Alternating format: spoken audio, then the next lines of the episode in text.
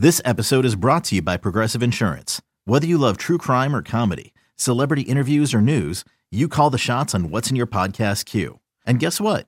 Now you can call them on your auto insurance too with the Name Your Price tool from Progressive.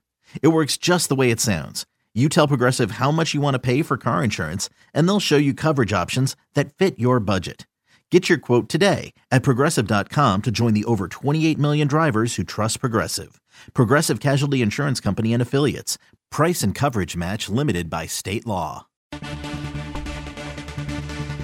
El mundo de las grandes ligas se complace en traerle un programa dinámico con Félix de Jesús, Sadiel Lebrón, Kevin Cabral y un grupo de profesionales. Segmentos con los diferentes deportes en su actualidad. Reportajes exclusivos sobre sus equipos favoritos. Entrevistas con peloteros, coaches y todas aquellas personas ligadas al béisbol. El mundo de las grandes ligas comienza ahora.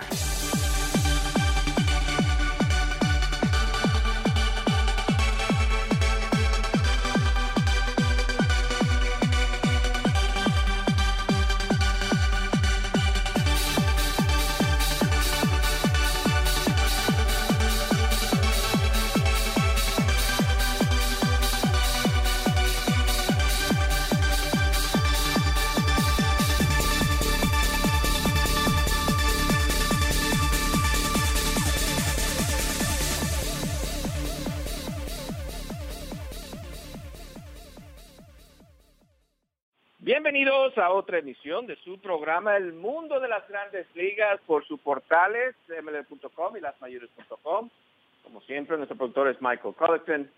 Aquí con ustedes, Kevin Cabral y un servidor Félix de Jesús con todo lo que está pasando en las Grandes Ligas, temporada muerta y también ligas invernales que están bastante interesantes. Con eso y mucho más, vamos a darle la bienvenida a Kevin Cabral. ¿Qué tal, Kevin? Muy buenas, eh, Félix, mi saludo cordial para ti, para todos los amigos oyentes del mundo de las grandes ligas, eh, los que cada semana están con nosotros y también los que quizás no nos escuchen con tanta frecuencia, pero hoy tienen la oportunidad de estar en contacto con nosotros. Claro, eh, también el podcast está disponible por el Apple Store y Google Play. Kevin, los premios esta semana en lo que es las grandes ligas, eh, vemos eh, ninguna sorpresa en lo que son los novatos del año, Cody Bellinger y Aaron Judge. En lo que se refiere a manager del año, que también se supo en el día de ayer, tenemos a el de Arizona, al igual que Paul Molitor. ¿Alguna sorpresa ahí? Tú, pienso que tú, eh, o sea, pensaba que era eh, eh, Terry Francona por momento. Sí, en realidad yo te diría que mi voto hubiera sido para, para Francona, pero eh, mira, los tres finalistas en cada liga, está claro que tenían méritos, Félix. Y el mérito de Paul Molitor, y esto es algo que eh, muchas veces es un factor en las votaciones por manager del año, es que él fue quien quizá, o sin quizá, fue quien hizo más con menos, vamos a ponerlo de otra, de, de esa manera. O sea, Terry Francona y AJ Hinch, los otros dos finalistas, eh, sencillamente contaban con un mejor material que Molitor, que inclusive Después que los mellizos el 31 de julio cambiaron algunos estelares como el lanzador abridor Jaime García y el cerrador Brandon Kinsler, él logró mantener el equipo en, en competencia y de hecho los llevó hasta el juego de Wildcard. Entonces, me gustaba Francona por la manera como manejó ese eh, material que él tiene en el equipo de Cleveland, su maestría con el bullpen, eh, cómo compensó por algunas lesiones, pero no es que esté en contra de la elección de Módico, porque ciertamente él eh, pudo llevar un equipo a la postemporada después de que habían perdido eh, más de 100 juegos en la temporada anterior no tenía tanto talento como los otros dos candidatos. En el caso de la Liga Nacional, bueno, habíamos mencionado a Tori Lobudo como nuestro candidato. La realidad es que el trabajo que él hizo con Arizona fue excelente y finalmente se llevó, el premio superando a Dave Roberts y a Bob Black. He dicho, ¿sabes qué pasó? Estaban juntos Roberts y Black ayer esperando las votaciones, pero se quedaron como segundo y tercero respectivamente porque le tocó el premio a Toby Lobull.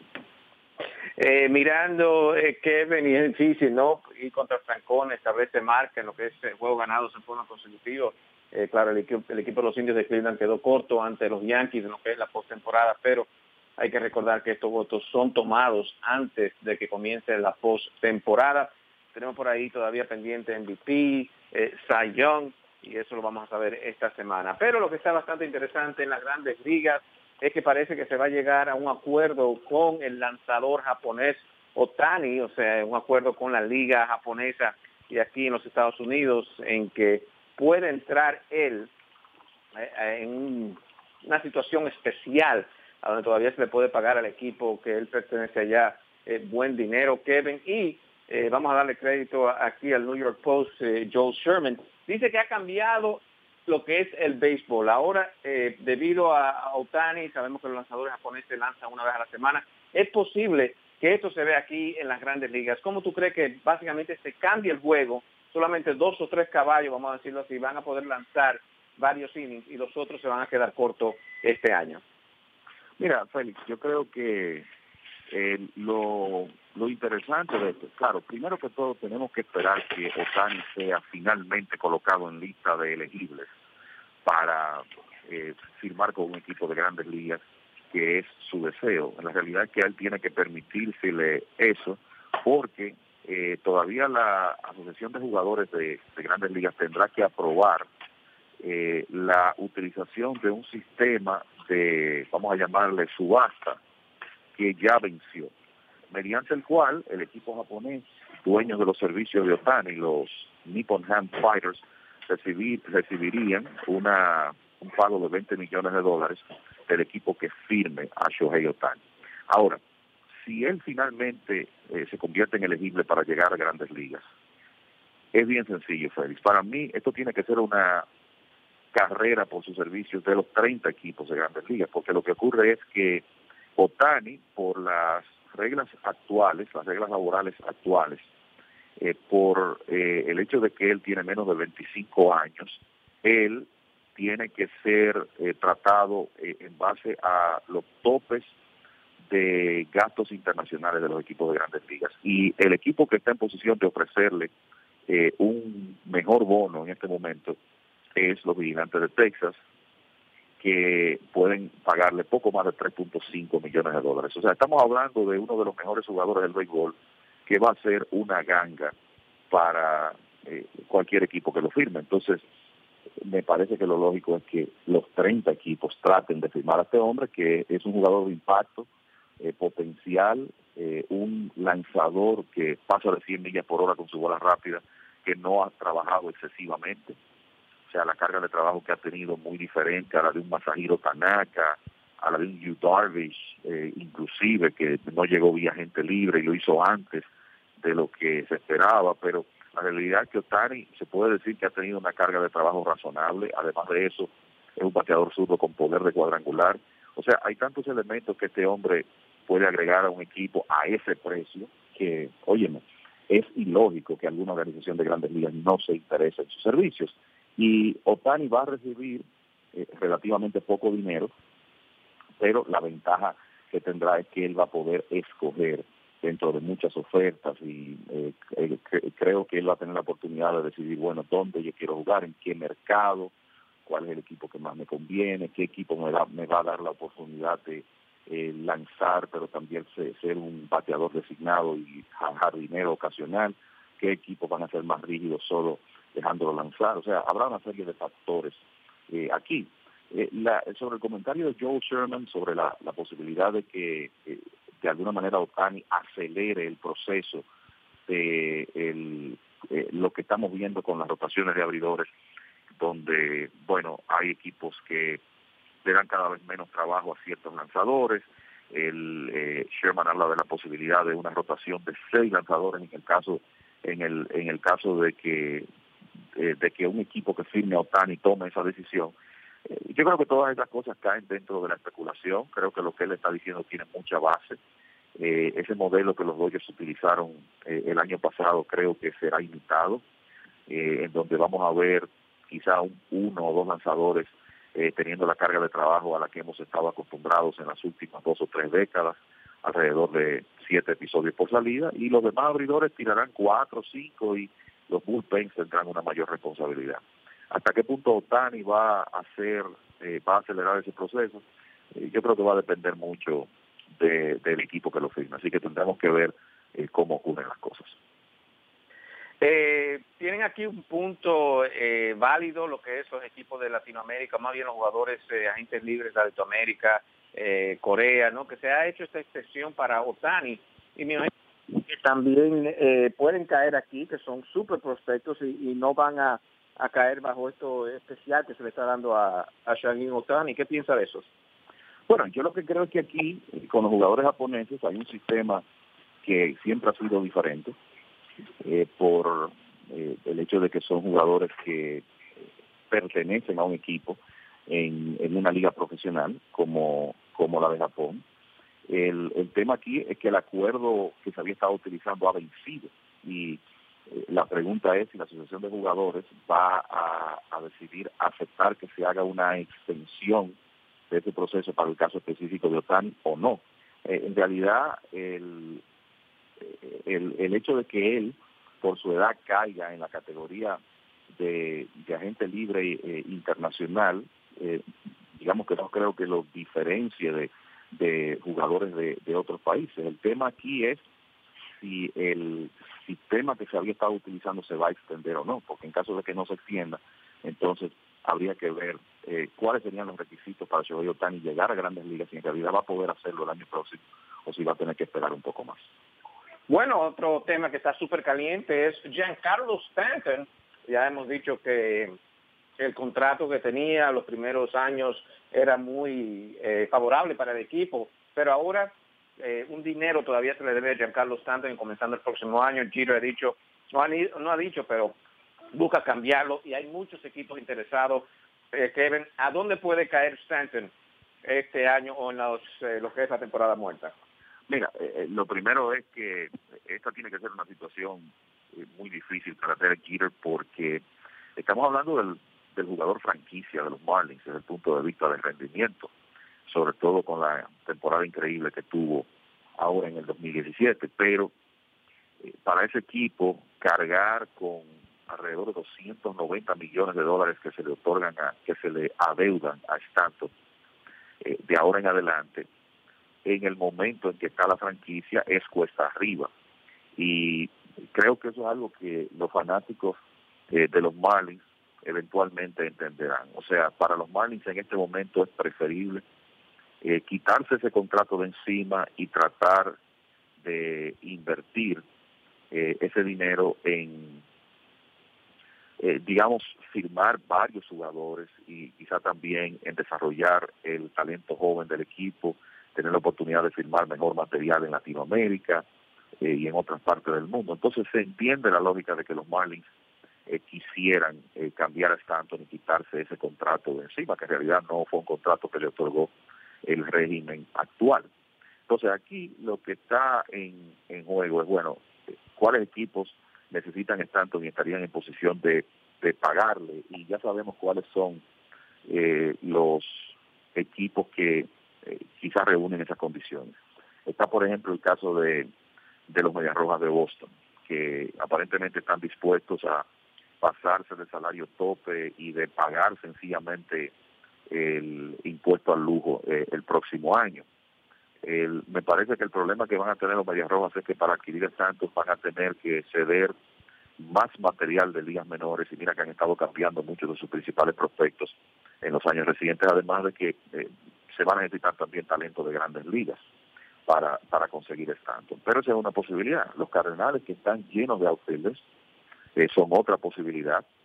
Eh, el, los Cardenales son una tremenda franquicia que tiene un nuevo contrato de televisión que le podría, que le permitiría soportar ese, ese salario, además del respaldo que tienen de su fanaticada, pero la pregunta es si tanto le interesaría ese mercado. Eh, hay que recordar aquí que él tiene una cláusula de no cambio incluida en su acuerdo. Y entonces está el equipo de los gigantes de San Francisco que tienen el deseo de tenerlo, eh, tienen, eh, digamos, el poder económico para hacerlo, pero quizá no el material que los Marlins quieren para cambiar a Giancarlo Santos. Entonces, como que no hay una solución perfecta aquí y será muy interesante ver dónde él eh, realmente termina. Y dependiendo de cómo sea el cambio, Félix, entonces yo creo que vamos a poder concluir si los Marlins ven esto sencillamente como una oportunidad para quitarse un salario oneroso de encima o si ven también la oportunidad de conseguir talento eh, a cambio de Giancarlo Stanton. me parece que es lo que van a intentar primero, pero si no logran conseguir ambas cosas, si decidirían cambiarlo solamente para quitarse el salario de encima. Tenemos que hacer una pequeña pausa aquí en lo que es el mundo de las grandes ligas por lasmayores.com y mlb.com. Cuando regresemos hay que tocar el tema de Carlos Beltrán y también eh, las reuniones invernales de los, de los eh, general managers, de los eh, dirigentes aquí también en Orlando. Vamos a tocar ese tema ya cuando regresemos. Bárbaro, Joselito, te veo bien montado. No solamente que estoy bien montado, este es mi carro de trabajo. Pero ¿y cómo lo conseguiste? Tú sabes que mi crédito no estaba muy bueno. Tenía un problema y ahí estaba medio maracachimba. Pero fui a la calle 47 y avenida 11 y esa gente en Toyota me resolvieron. Gracias a ellos estoy montado y mi familia está contenta. ¿Y cuánto tú pagas? Menos que lo que pagaba en mi carro viejo que tenía antes. Toyota of Manhattan, calle 47 y 11 avenida. Cero down para un carro nuevo. Y haz como Joselito, cómprate tu carro nuevecito. Bueno, de regreso a su programa El Mundo de las Grandes Ligas por sus portales, el.com y lasmayores.com. Aquí nuestro productor es Michael Cullerton, conjuntamente con Kevin Cabral, yo soy Félix de Jesús, conversando aquí de lo que son los eh, jugadores que han ganado premio en la temporada muerta, al igual eh, de la situación de Giancarlo Stanton. Eh, tenemos que se retira Carlos Beltrán, pero antes quería tocar, Kevin, lo que es un atleta, atleta tremendo. Hace eh, como una semana que en lo que es otro deporte, boliche, Mookie Betts con un juego perfecto de 300 en lo que es el boliche, es increíble, de verdad que, está demostrando Betts que, es un atleta de verdad. Eh, definitivamente, mira, eh, antes de entrar en lo de Betts, agregar a la lista de candidatos viables para adquirir a Giancarlo Stanton, hay que incluir a los Dodgers. Tienen el poder económico, y tienen el material tanto de grandes ligas como de liga menor para poder completar ese cambio. O sea que agregarlo ahí a la lista con Medias Rojas de Boston, Cardenales, Gigantes de San Francisco. Ya veremos cuál equipo finalmente se queda con Stanton. Sí, mira, Betts, eh, yo recuerdo desde la época en que estaba en ligas menores, se hablaba del tremendo atleta que era y del hecho de que era un excelente jugador de boliche. Y esta no es, entiendo que no es la primera vez que él consigue un score de 300, lo había hecho antes.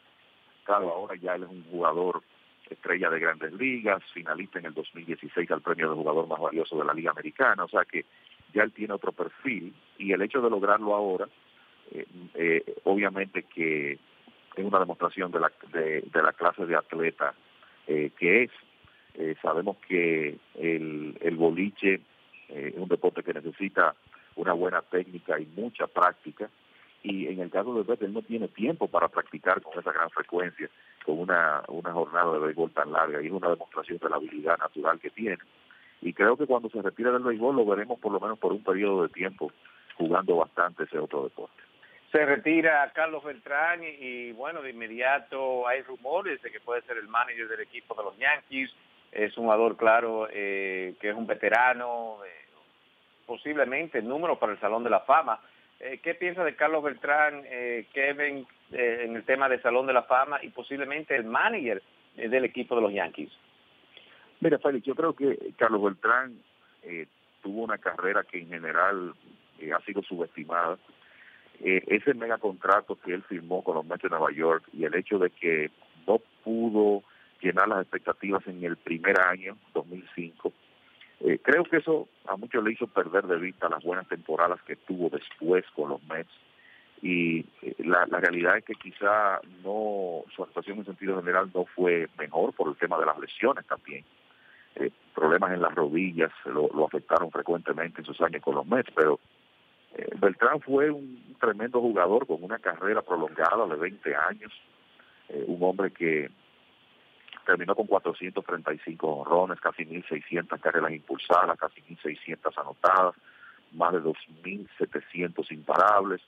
En su apogeo era un excelente jardinero central que ganó tres guantes de oro en forma consecutiva en la década anterior, novato del año de la Liga Americana en 1999 y en la parte final de su carrera, además de ser un jugador productivo eh, para franquicias como los Cardenales, los Yankees, eh, pues un, un tremendo líder y eso se puede ver con la reacción que han tenido en redes sociales compañeros de él recientes y quizá otros que jugaron eh, en otra época. Eh, yo te diría que Carlos Beltrán, si yo tuviera un voto para el Salón de la Fama, él tendría mi voto.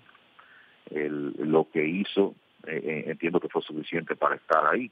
Y ya veremos cuando le llegue su oportunidad si recibe el favor de los votantes.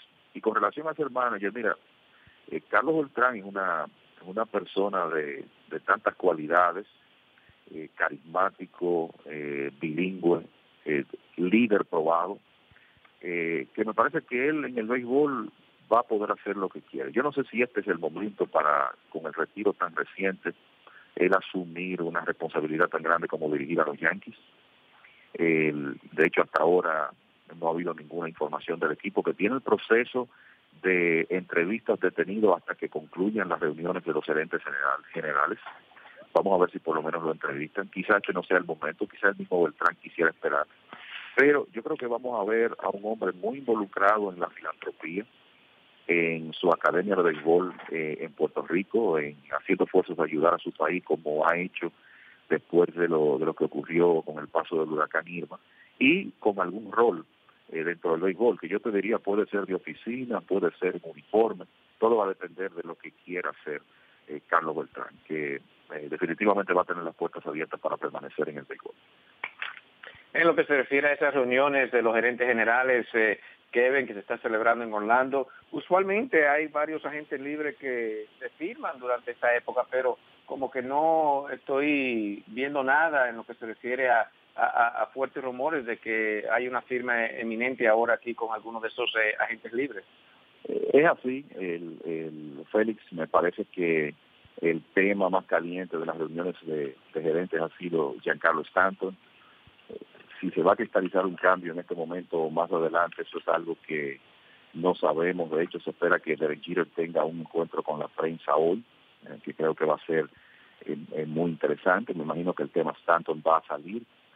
Sabemos, se ha hablado, por ejemplo, del interés que tienen los Mets en Carlos Santana, que ha causado algo de sorpresa porque es una indicación de que ellos no están convencidos de que Dominic Smith es el primera base del futuro del equipo se ha hablado de los Medias Rojas de Boston, quizá interesados en el mismo Santana y en Logan Morrison. Eh, hay que ver qué va a ocurrir con Eric Hosmer.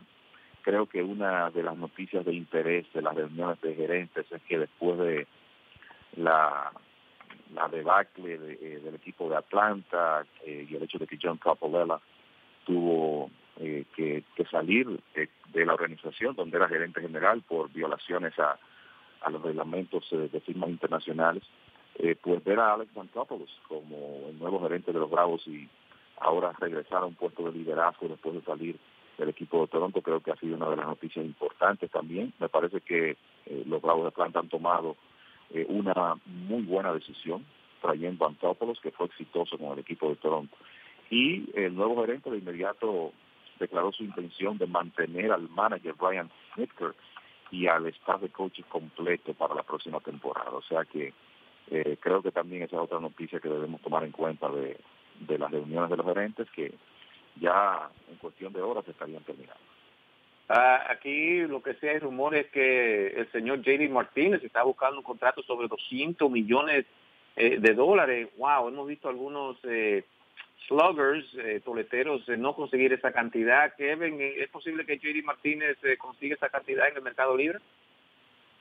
Mira, yo creo que lo que hay que saber aquí, Félix, es que JD Martínez es cliente de Scott Boras y que eh, Boras ha sido un agente que ha conseguido grandes contratos para, para sus clientes y que utiliza muy bien los medios para filtrar información de ese tipo.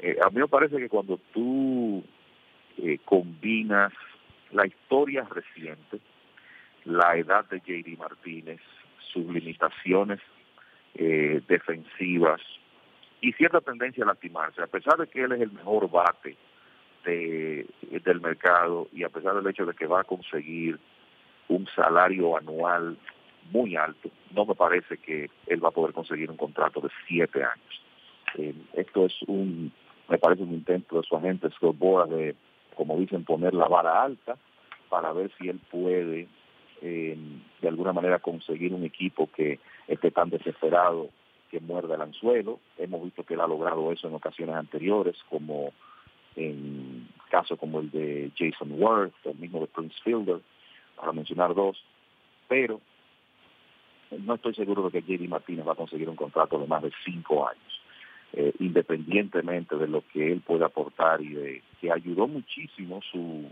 su causa como agente libre con lo que hizo después que llegó al equipo de Arizona. Yo creo que va a tener que bajarse un poco de esa nube Scott Boras y quizá pensar en un, en un pacto más realista para JD Martínez. Hacemos un recorrido con lo que es las ligas eh, invernales en, México. Todavía los tomateros de Culiacán en primer lugar.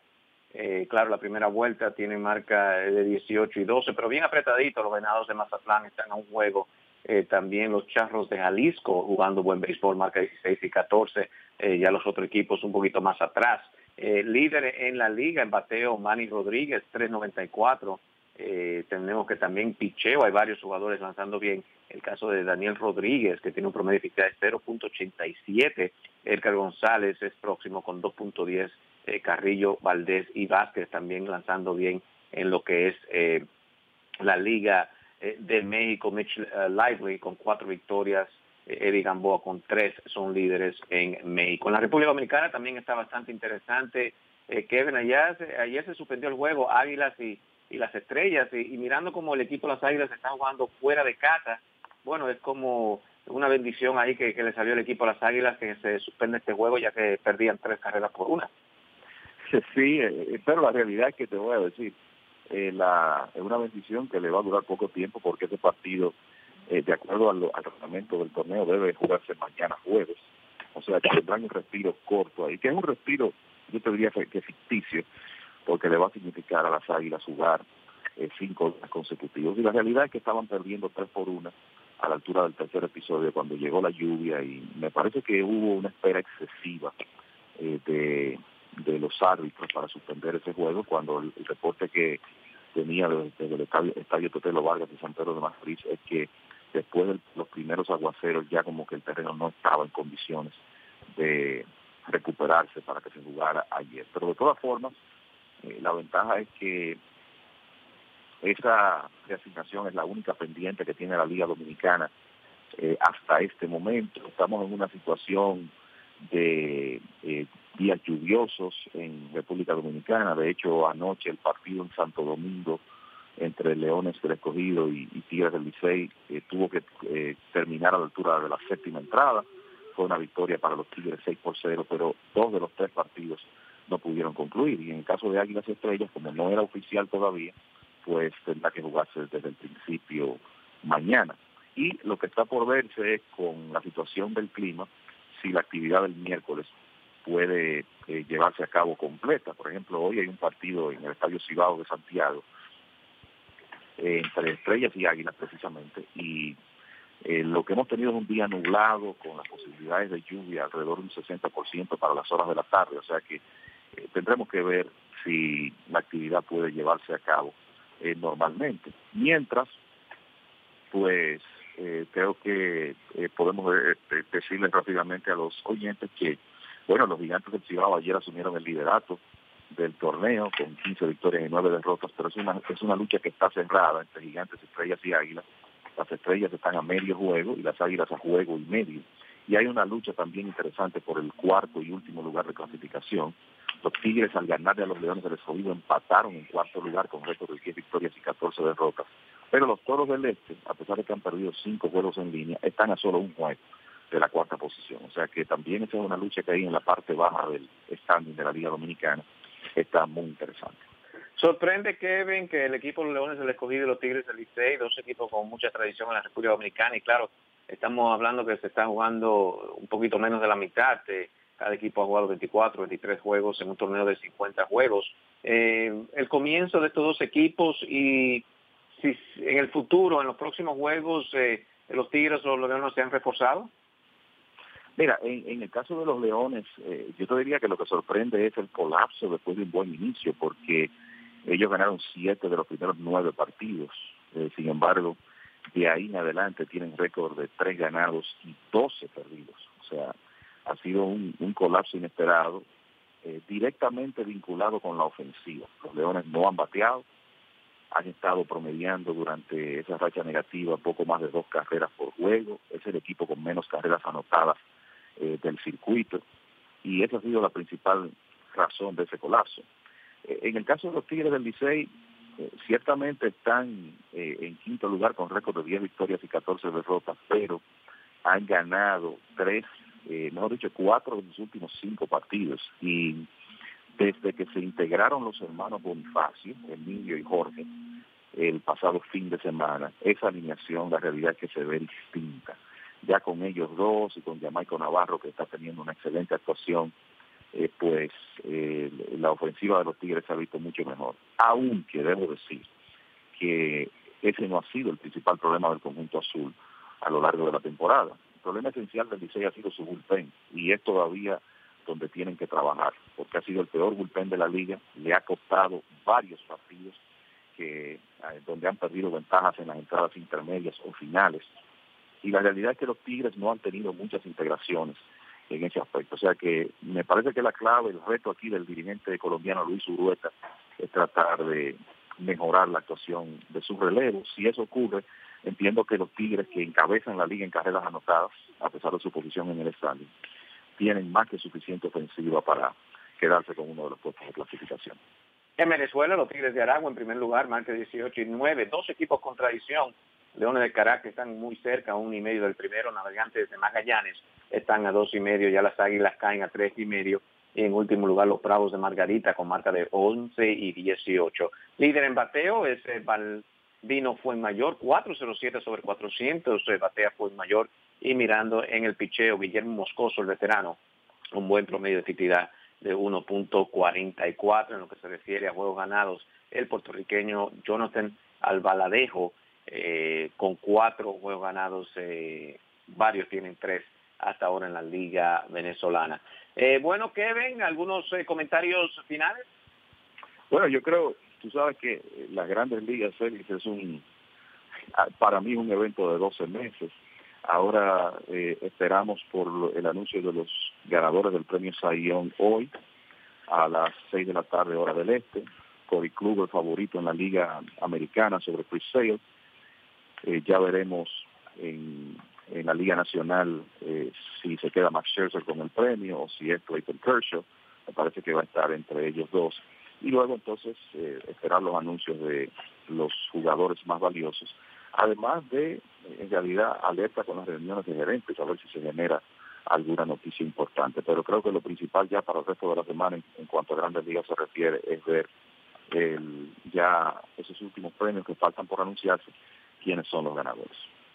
Bueno, ha sido un placer trabajar para ustedes de parte de la producción. Michael Cullerton, aquí Kevin Cabral y Félix de Jesús, les decimos que sigan en sintonía con lasmayores.com y ml.com y nosotros estaremos con ustedes la próxima semana. Bárbaro, Joselito, te veo bien montado. No solamente que estoy bien montado, este es mi carro de trabajo. Pero ¿y cómo lo conseguiste? Tú sabes que mi crédito no estaba muy bueno. Tenía un problema y ahí estaba medio maracachimba. Pero fui a la calle 47 y Avenida 11 y esa gente en Toyota me resolvieron. Gracias a ellos estoy montado y mi familia está contenta. ¿Y cuánto tú pagas? Menos de lo que pagaba en mi carro viejo que tenía antes. Toyota of Manhattan, calle 47 y 11 Avenida. Cero down para un carro nuevo. Y haz como Joselito, cómprate tu carro nuevecito. Y esta fue una presentación del mundo de las grandes ligas con Félix de Jesús, Sadiel Lebrón y Kevin Cabral. Les invitamos para nuestra próxima edición con un programa igual o mejor que este. Muchas gracias por sintonizar El mundo de las grandes ligas.